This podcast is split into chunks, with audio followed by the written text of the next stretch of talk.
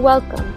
This is Gospel Light Daily, your daily program that lights the way of salvation through short gospel messages. It's a good day because we have good news for you. Today's Gospel Light is taken from Jonah chapter 2 verse 9. It says here, Salvation is of the Lord. Salvation is of the Lord. It is not a 50-50 work between God and a fallen sinner. It is entirely of the Lord.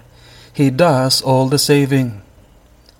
It was He who provided a Savior, and it is He who opens our eyes to see our fallen state. It is He who grants repentance, and it is He who supplies faith. It is He who opens the record books in heaven, blots all our sins in order to give us a clean slate. It is He who makes us pass from death to eternal life, all for Jesus' sake. Salvation is of the Lord. Don't you ever, ever make a mistake.